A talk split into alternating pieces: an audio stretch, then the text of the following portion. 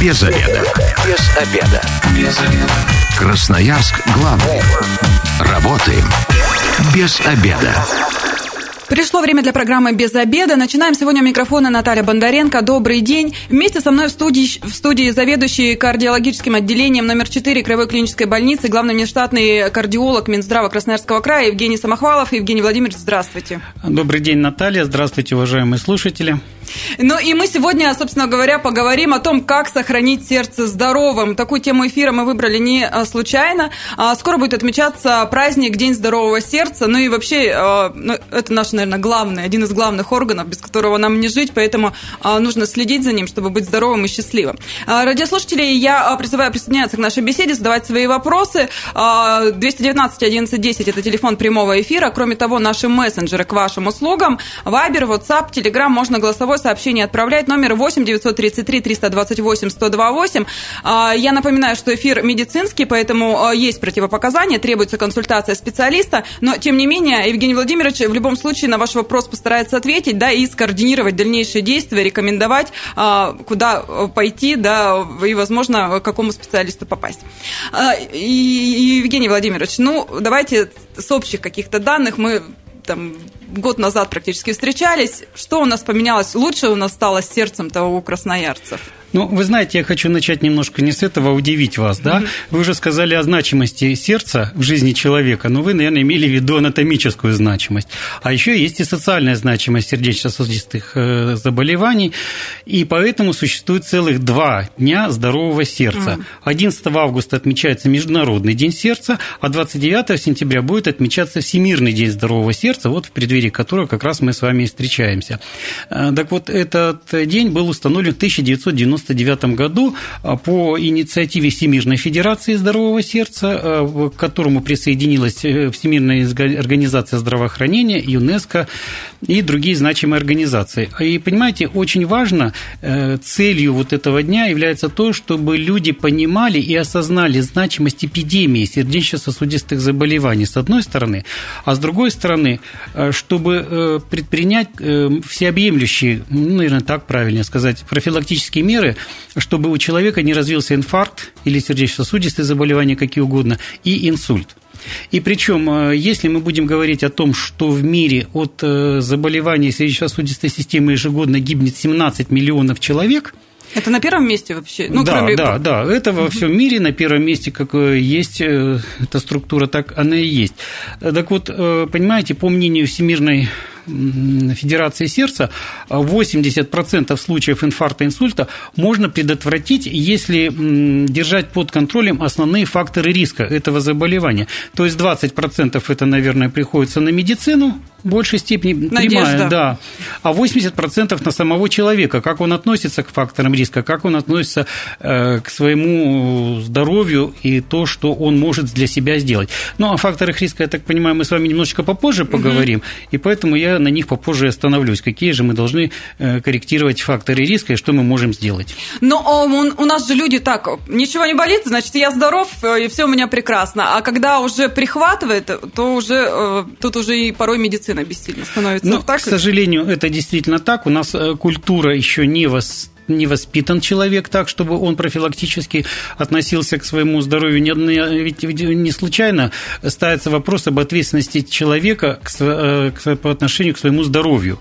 На то, чтобы страховку там каким-то образом менять, вводить какие-то платные элементы, ну, то есть каким-то образом стимулировать человека обращать на себя внимание.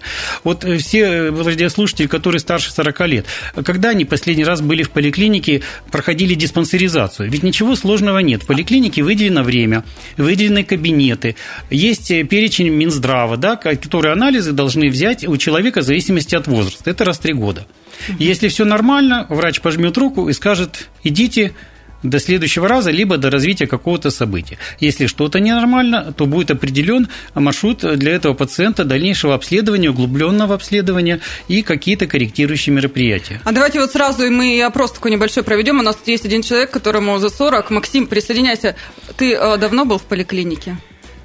Ты прям уверена, что ты хочешь меня пригласить к эфиру, потому что... Нет, просто ответь на вопрос. На Настолько разговорчивый участник может затянуть. Нет, э, ответь на вопрос. Нет, я не был в э, поликлинике уже достаточно давно, но Планируешь, да? Давай, расскажи Я, да, нам. я честно планирую, потому что недавно из-за переусердствования на работе Э, у меня, в общем, э, моторчик-то забарахлил, ну, прям зашалил.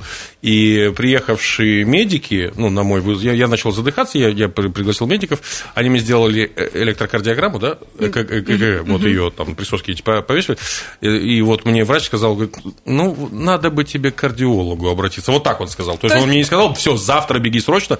Он говорит, ну, надо бы тебе показаться. Ну, то есть, пока не приспичило, пока не заболело. Ну, приспичило, блин, ты видишь, некогда, я работаю. Спасибо, Максим.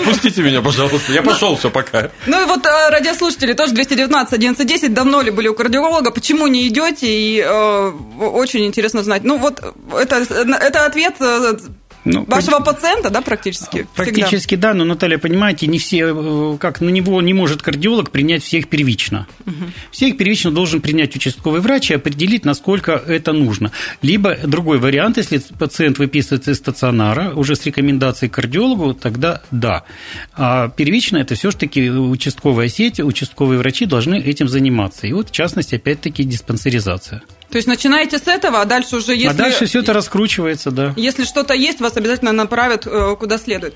Ну, а, вот давайте к моему вопросу, с которого я начала. Да, вообще у нас люди стали чаще следить за здоровьем. Насколько я знаю, по моим знакомым, те, кто особенно переболел, переболел ковидом, да, всем известным за последние несколько лет, стали более щепетильны, перепугались. Ну, есть такой страх все-таки в связи с тем, что рассказывали об осложнениях и так далее. Я не знаю, насколько приемлема вот эта поговорка «не было бы счастья, да несчастье помогло», да, ну, действительно, когда людям рассказывали, что ковид дает осложнения, в том числе и на сердечно-сосудистую систему, э, то, конечно, значительная часть пациентов после выписки из ковидного стационара стала приходить к врачу-кардиологу. Но не надо забывать, что у нас существует углубленный медицинский осмотр всех больных, которые перенесли ковид. И в том числе у них тоже берется кровь, делаются анализы, их осматривает врач и при необходимости направляет туда, куда надо. Ну, а теперь давайте вот как раз к основному вопросу, как следить за сердцем. Что нужно знать прежде всего, с чего вообще начинать? Ну, вроде здоровые люди, да, если нам еще немножко за 20, можно поспокойнее быть, пореже к врачам ходить. Ну, давайте вернемся к тем 80%, о которых мы говорили, да. Так вот это так называемые факторы риска. На первом месте стоит это контроль артериального давления. Следующее – это повышение, э, повышенный уровень холестерина и его фракций. После 40 лет берется анализ крови на холестерин, при нормальном значении человек отпускается, если что-то ненормально, разворачивается тогда э, формула этого холестерина, и пациент обследуется более углубленно. Табакокурение. Ну, от кого это зависит? От человека. От человека. Э, он должен понимать, что сосуды после выкуренной сигареты, внутренняя оболочка сосуда, которая регулирует тонус этого сосуда, либо он расширится, либо он сузится, в течение двух часов она блокируется. И вот что хочешь в течение этих двух часов человеком делай. Сосуды ответить не могут ни на радость, ни на горе, они просто... И почему вот на стрессе и после курева, особенно если еще человек покурил, кофе выпил крепкого, в баню сходил, да, и вот увозят с инфарктом или с инсультом. Вот это как раз проблема табакокурения. Э, недостаточное потребление овощей и фруктов. Ну, это понятно, да, диетические привычки, которые люди... Ну, у нас вот северный регион, э, никуда мы от мяса и от сала не денемся, но, тем не менее, клетчатка, которая должна э, препятствовать всасыванию плохого холестерина в кишечнике, у нас должна быть. Избыточный вес – ну, опять пищевые привычки, опять факторы риска. И помнить, постараться надо все-таки каким-то образом ну, худеть чрезмерное потребление алкоголя. Алкоголь, с одной стороны, это чрезмерно высококалорийный продукты, повышает он уровень калорий и веса человека, а с другой стороны, ну, это прямое токсическое э, действие на сердце, э, которое не очень хорошо на это действует. Э, малоподвижный образ жизни. Ну, не зря же сейчас разные компании, корпорации, там какая-то сотовая компания даже предлагает какие-то бонусы, если человек проходит 10 тысяч шагов в, в день, день, да. Э, то есть, вот это движение – это жизнь. Как было, это э, поговорка или девиз, так он и остался. Ну, и стрессы. К сожалению, вот пример Максима, да, стрессовые ситуации, которые э, привели к срыву его здоровья. Ну, не всегда мы можем э, их контролировать, не всегда мы можем их избегать, но стараться этого надо. Как-то э, стараться регулировать вот свои эмоции, может быть, к психотерапевту ходить, может, каким-то другим образом. Ну, это вот такая радужная, как бы сказать, картина, да, что нужно и не курить, и ходить, и там не сидячая работа и так далее. Ну, в жизни все немножечко не так. Если э, не получается соблюдать все эти правила в полном объеме, да, ну, разное бывает, тогда как нам следует поступать? Все-таки стараться их соблюдать. Режим пищевой режим – это только от вас зависит. Табакокурение – это только от вас зависит. Алкоголь только от вас зависит. Да? От доктора в какой-то мере зависит артериальное давление, но от вас зависит регулярность приема и контроля уровня артериального давления. То есть, опять-таки, человек все равно должен выйти на то, чтобы мобилизовать себя на борьбу с возможным развитием сердечно-сосудистых заболеваний. Но нету такого, что вот таблетку вам прописали, и у вас сразу малоподвижный образ жизни исчез. Ну, нет, такого, конечно, не будет. У меня тоже жизненный пример есть. Ну, допустим, у меня папа никогда в жизни ничем не болел, ну, считал всегда себя здоровым и к врачам тоже не ходил. Ну, и вот тут недавно выяснилось, что у него, оказывается, и там аритмия, и сердцем достаточно серьезные проблемы. Он теперь на препаратах, ну, и качество жизни значительно ухудшилось, да. То есть люди, которые считают, что если у них ничего нигде не колет, не ноет и там не поскрипывает и не беспокоит, что они здоровы, это э, тоже некое заблуждение. Ну вот, скорее всего, у вашего папы все-таки была не диагностированная гипертоническая болезнь, которая может быть малосимптомная. Это же миф, да, что если болит, если повышается давление, болит голова. 20-30% жалуются на такое. А вообще существует правило 30%. 30% населения популяции э, страдает гипертонической болезнью, из них 30% знают, что они страдают этим заболеванием, и только 30% лечатся от него. А остальные все это э, пускают на самотек.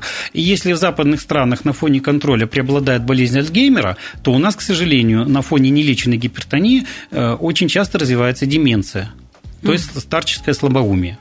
То есть, получается, если вы не следите за своим сердцем, ну вот, грубо говоря, в старости у вас могут быть проблемы еще и с мозгом. Усугубление, да.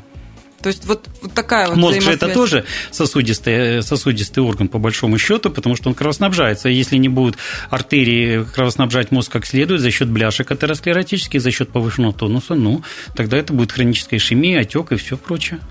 Но у меня вот еще есть тоже э, жизненные истории, когда человеку там стало плохо, сразу же, ой, давление там упало, особенно те, кому за 30, начинают мерить давление, и оно там, там упало, у кого-то повысилось, начинают народные методы, там лавровый лист под язык, я не знаю, там что еще, еще какие способы есть, там кто-то кофе начинает ведрами пить, да, чтобы по, там, поднять давление и так далее. Как вы относитесь к тому, что люди вот все-таки самолечением а, занимаются? Если такое случается, это не уже же звоночек пойти все-таки к специалисту? Ну, здесь надо понять, почему нестабильное артериальное давление. Вот, а это, конечно, может разобраться э, специалист, за счет чего нарушен тонус сосудистой стенки. Да, почему давление то низкое, то высокое, то нормальное.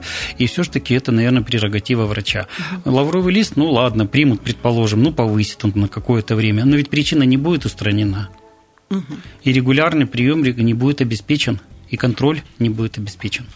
Ну и еще тоже, а, многие, я знаю, даже если им установили, что у них там с давлением проблемы, прописали лекарства, они пропили, вроде как у них все нормализовалось и прекращают. Насколько я понимаю, это же не лечится, это же теперь на всю жизнь, и препараты нужно и дозы корректировать постоянно, чтобы постоянно их принимать. Вот вы полностью правы, да, на сегодняшний день, где бы вы ни жили, в Российской Федерации, там, за границей, в любой стране, нигде излечения от гипертонической болезни, в частности, не существует. Пока вы принимаете препараты, пока они действуют, давление контролируется. Стоит прекратить прием препаратов, цифры давления возвращаются вновь к высоким, да, излечения не существует. Чем выше давление, тем выше риск инсульта, выше риск инфаркта, выше риск развития слабоумия старческого.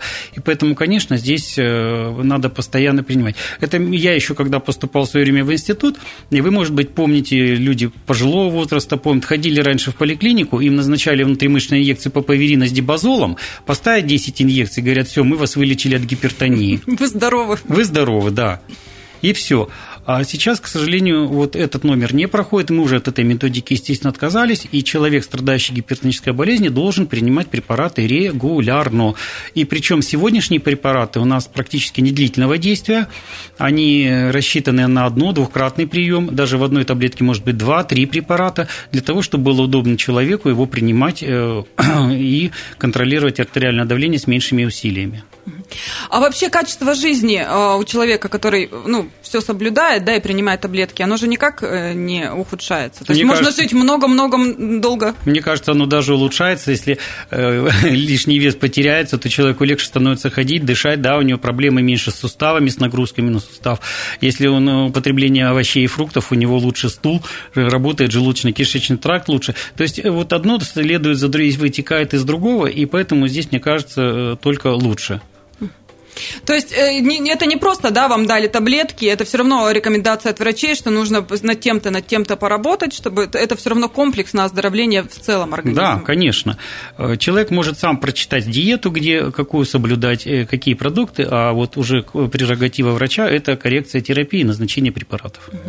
Ну, э, хочется мне еще, э, перед тем, как мы на небольшую паузу прервемся, чтобы радиослушатели немножко задумались, у нас ау- аудитория такая, ядро, да, наша там 30-35 лет, это э, есть повод для того, чтобы задуматься, много ли страдают в этом возрасте сердечными заболеваниями? Надо посмотреть на своих родителей. Чем они болеют, вот на то и настраиваться. Если папа гипертоник или мама гипертоник, или перенесли инфаркт миокарда, ну, быть настороже. Задумайтесь, а мы после рекламы встретимся и продолжим наш разговор. Красноярск главный.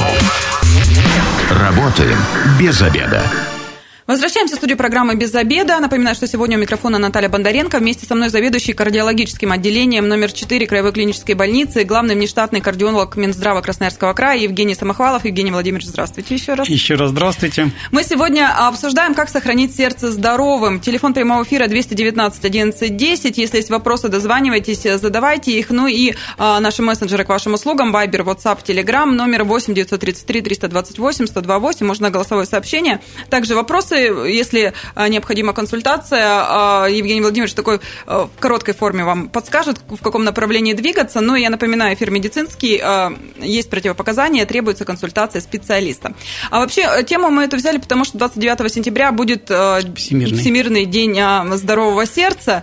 И в Красноярске тоже пройдут различные мероприятия. О них можно будет на сайте Минздрава да, посмотреть. Да, традиционно включаются такие мероприятия, как э, измерение артериаль... контроль измерения артериального давления, э, контроль уровня холестерина. Чаще всего это проходит в каких-то торговых центрах. Это все будет анонсировано и все будет э, и доступно для информации.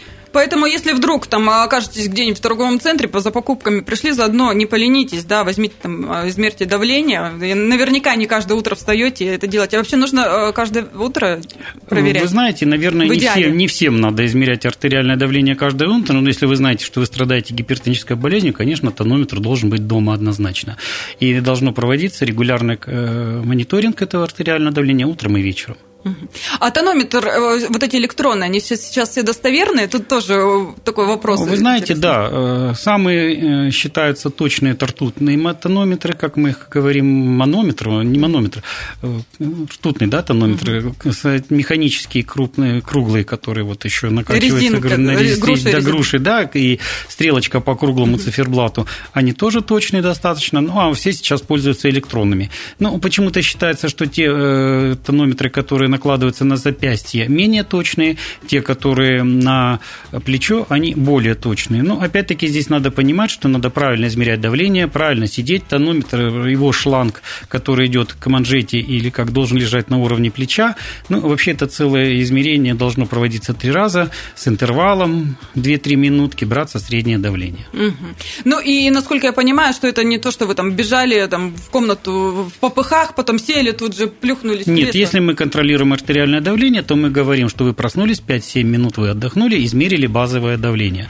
А следующее контрольное измерение должно быть э, через час после прекращения физической нагрузки, чтобы не было эмоциональной нагрузки, не было физической никакой нагрузки, чтобы человек э, находился в таком спокойном состоянии, то, как он думает. Ведь, понимаете, вы же на работе в любом случае реагируете, и давление у вас может повышаться. Но это же не значит, что вам его надо снижать, потому что это же вполне закономерная реакция. Радость, стресс какой-то, сосуды суживаются, и происходит повышение артериального давления. А для того, чтобы понять, надо или нет, это как раз мы измеряем базовый, и человек должен быть спокоен. Ну, еще не могу не задать вопрос, да, что делать, если вдруг человеку стало вот плохо? При нас как понять, что это, допустим, сердце, ну, понятно, скоро вызываем, а что делать, пока скорая едет? Можно вот так- так- такими э, еще советами какими-то поделиться? Вы знаете, я думаю, что если у человека стало плохо, и у него есть опыт какой-то, да, что он знает, что у него сердечное заболевание, то чаще всего у них есть тонометр хотя бы. Современные электронные тонометры вам покажут не только уровень артериального давления, но и пульс частоту пульса, правильно? Если давление будет повышено, то самое простое – это принять каптоприл под язык, дождаться не, не снижается, через 20 минут можно повторно, но при условии, что не страдает э, головной мозг, не страдает сердце. Если это приступ стенокардии, то люди чаще всего хронически знают об этом, они принимают нитроглицерин, э, принимают э, положение спокойно, и в идеале должен пройти приступ стенокардии. Если нет, то сразу бригада скорой помощи приедет. У нас тут в мессенджерах сообщения, давайте зачту, а вы ответите на вопрос. У моей мамы проблемы с сердечным ритмом, периодически происходит сбой, очень высокий пульс, и приходится вызывать скорую. Она стоит на учете в больнице у кардиолога. Началось все это два года назад, и до сих пор не могут определить причину таких сбоев. Возможно ли найти причину и полностью восстановить ритм сердца, чтобы не повторялись такие сбои? Анна пишет. А, значит, Анна, здесь, во-первых, надо понять, э, какое нарушение ритма. То есть у каждого нарушения ритма есть фамилия, как мы говорим, правильно? Но в любом случае есть два пути. Либо это медикаментозная терапия нарушения ритма, ритма. Если она неэффективна и не помогает, тогда мы прибегаем к помощи хирургов-аритмологов, которые проводят оперативное лечение и устраняют эту аритмию, но при условии отсутствия противопоказаний и технической возможности проведения этого оперативного лечения. А, если это фибрилляция предсердия или мерцательная аритмия, как мы говорим, то наиболее частой причиной все-таки является гипертоническая болезнь. Ну, если вам а, не могут специалисты, куда вы обращаетесь, попробовать поискать, может быть, другого специалиста, если уже ну, столько времени не могут. Я думаю, что это зависит от того, того, у кого она была, к кому она обращалась. Есть у нас специалисты-аритмологи в краевой клинической больнице, есть аритмологи в федеральном центре сердечно-сосудистой хирургии. В принципе, прием это у нас есть. Ну, а, мы сейчас говорим о таких проявлениях, которые вот еще можно как-то самим регулировать, да, врачами. А когда вот уже совсем поздно и необходима операция, как у нас вообще в крае с а, операционным вмешательством именно вот на сердце? Вы знаете, у нас в крае выполняются все виды оперативного вмешательства на сердце, включая трансплантацию сердца. 어, 그것을 К сожалению, у нас одной методики только нет, но она не так часто востребована, это установка искусственного левого желудочка. А остальные оперативные методики у нас все присутствуют в крае.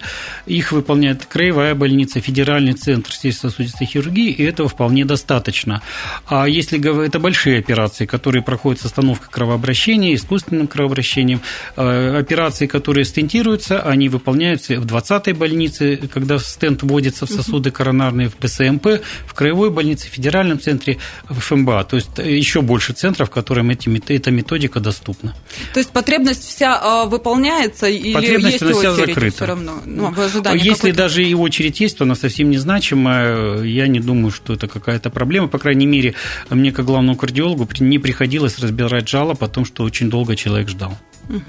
У человека, которому было оперативное вмешательство, качество жизни потом меняется, ему каждый раз нужно наблюдать за собой, следить. И вообще люди это соблюдают, которые, ну, я назову все-таки на грани жизни и смерти. Были. Ну, вообще задача наша, когда мы лечим пациента, в том числе и хирургическим путем, это не сделать его инвалидом, да, а вернуть его к активной жизни. У меня мой э, тесть, э, которого прооперировали на сердце, через три месяца махал кувалдой, никаких вопросов не было, да.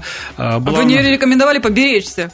Ну, нет, это вот а, была у нас очень известная э, профессор музыки, которая в 80 лет перенесла оперативное лечение в объеме аортокоронарного шунтирования, которая вышла преподавать уже через месяц после оперативного лечения. Понимаете, вот у каждого это зависит от того, что насколько выражен у него болевой порог. Там проблема идет у него, ну, предположим, после того, как операция на открытом сердце, это болевой порог на уровне зарастания грудины. Как только она срослась, этого нет. А все остальные проявления сердечной недостаточности убираются, убираются приступы стенокардии. Стентирование там вообще никаких, да, нету таких неприятных ощущений. Но человек, естественно, должен следить опять-таки за давлением и за холестерином и регулярно принимать препараты, в том числе разжижающую кровь.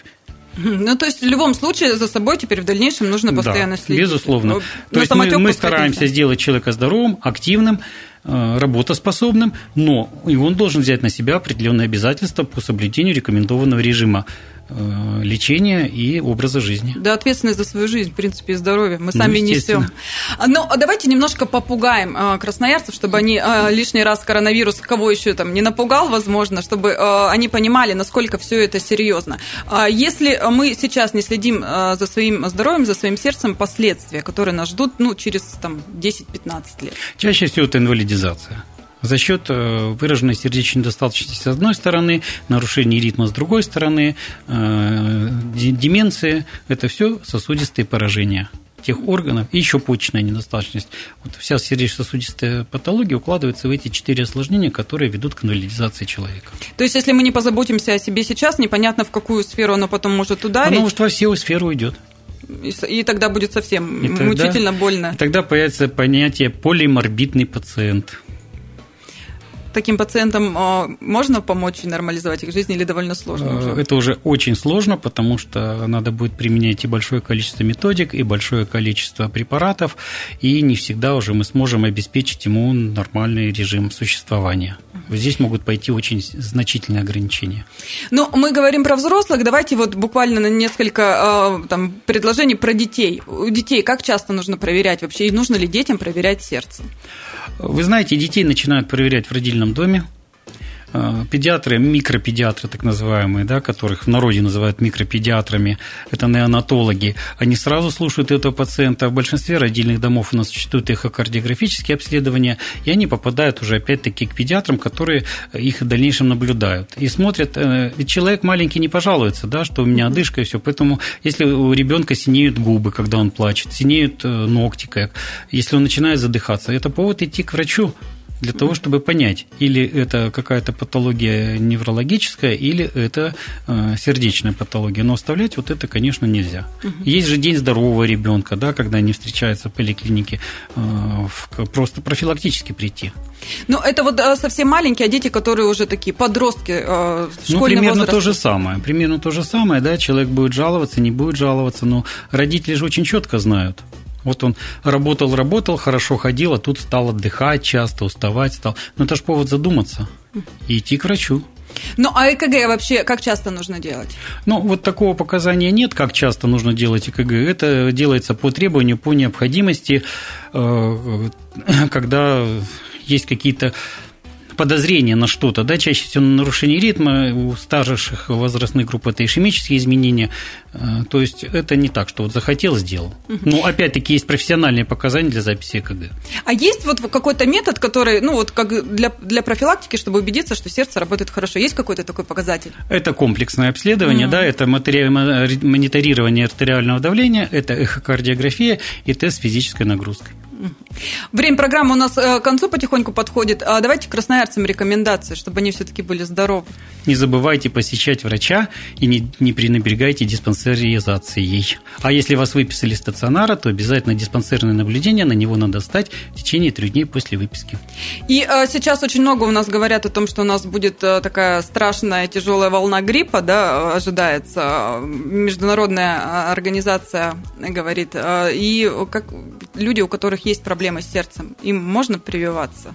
Есть ли какие-то противопоказания, как правильно это сделать, Но ну, чтобы не было никаких... Грипп – это обычная для нас привычная инфекция, которой мы уже много-много лет живем, с которой мы научились бороться. И самое эффективное – это прививка. Да? На сегодняшний день доступны прививки трехкомпонентные, четырехкомпонентные, они есть во всех поликлиниках. К сожалению, у нас всего 7% населения привились от гриппа, но ведь э, грипп точно так же может быть причиной и пневмонии, и э, мы знаем очень четко, если человек перенес грипп, то у нас идет всплеск э, инфарктов миокарда, каких-то mm-hmm. других сердечно-сосудистых заболеваний.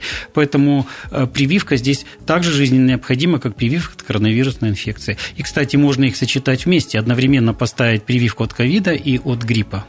Я вот сейчас э, удивилась, да, то есть грипп тоже на сердце очень влияет? Конечно, но это же та же вирусная нагрузка. Поэтому задумайтесь, подумайте, а консультацию нужно у врача, прежде чем поставить а прививку? Никто не возьмет э, человека прививаться без осмотра врача, без заполнения анкетных данных по самочувствию, по состоянию здоровья.